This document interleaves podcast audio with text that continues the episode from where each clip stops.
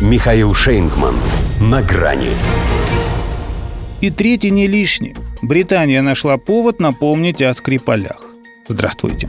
На грани. Запускайте берлагу. Пусть и называет Борис Джонсон себя любителем русской литературы, но вряд ли он знает ее настолько, чтобы вместо команды «пора» цитировать Остапа Бендера. Хотя, по сути, рассчитывает на тот же эффект неожиданности. На самом деле, кто бы мог подумать, что им все еще до этого. Британскому премьеру бы только изяществу манер у великого комбинатора поучиться, а то скорее на Шуру Балаганова смахивает. А ведь тоже потомок турецко-подданных. Течет в нем их кровь. Впрочем, кое в чем он идейному борцу за денежные знаки фору бы дал. Тот в шахматах, кроме Е2 и 4, и не знал ничего, а этот целую двухходовую комбинацию разыграл. Причем начал издалека, со Страсбурга. Когда Европейский суд по правам человека ни с того ни с сего признал Россию ответственной за убийство Литвиненко и обязал ее выплатить 100 тысяч евро вдове перебежчика, вообще могло показаться, что это они поторопились. Вот в ноябре было бы то, что надо. К 15-летию. На смерть предателя самое оно. В гневно торжествующем пафосе сдуть пыль с его дела и припомнить России все, что так и не доказали. А сейчас-то чего вдруг? Но потом все сошлось. Оказывается, как обычно и бывает перед продолжением мыльной оперы, они таким нехитрым способом напомнили краткое содержание предыдущей серии. Когда Башировым и Петровым еще были Кофтун с Луговым – а вместо прогрессивного, но какого-то очень гуманного новичка по старинке использовался безотказно убойный Полоний-210.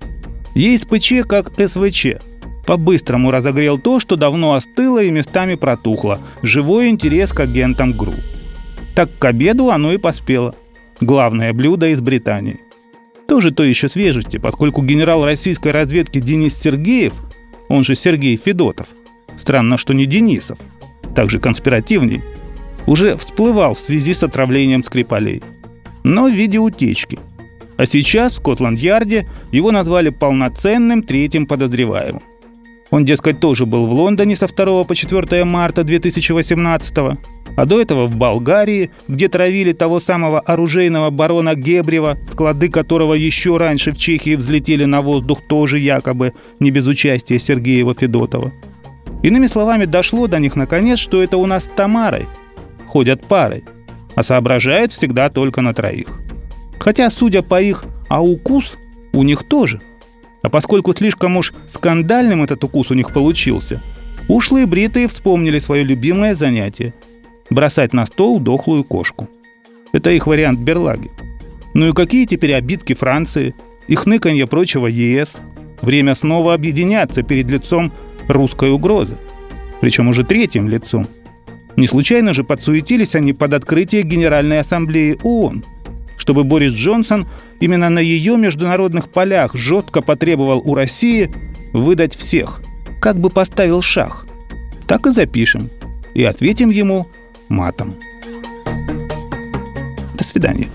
На грани с Михаилом Шейнгманом.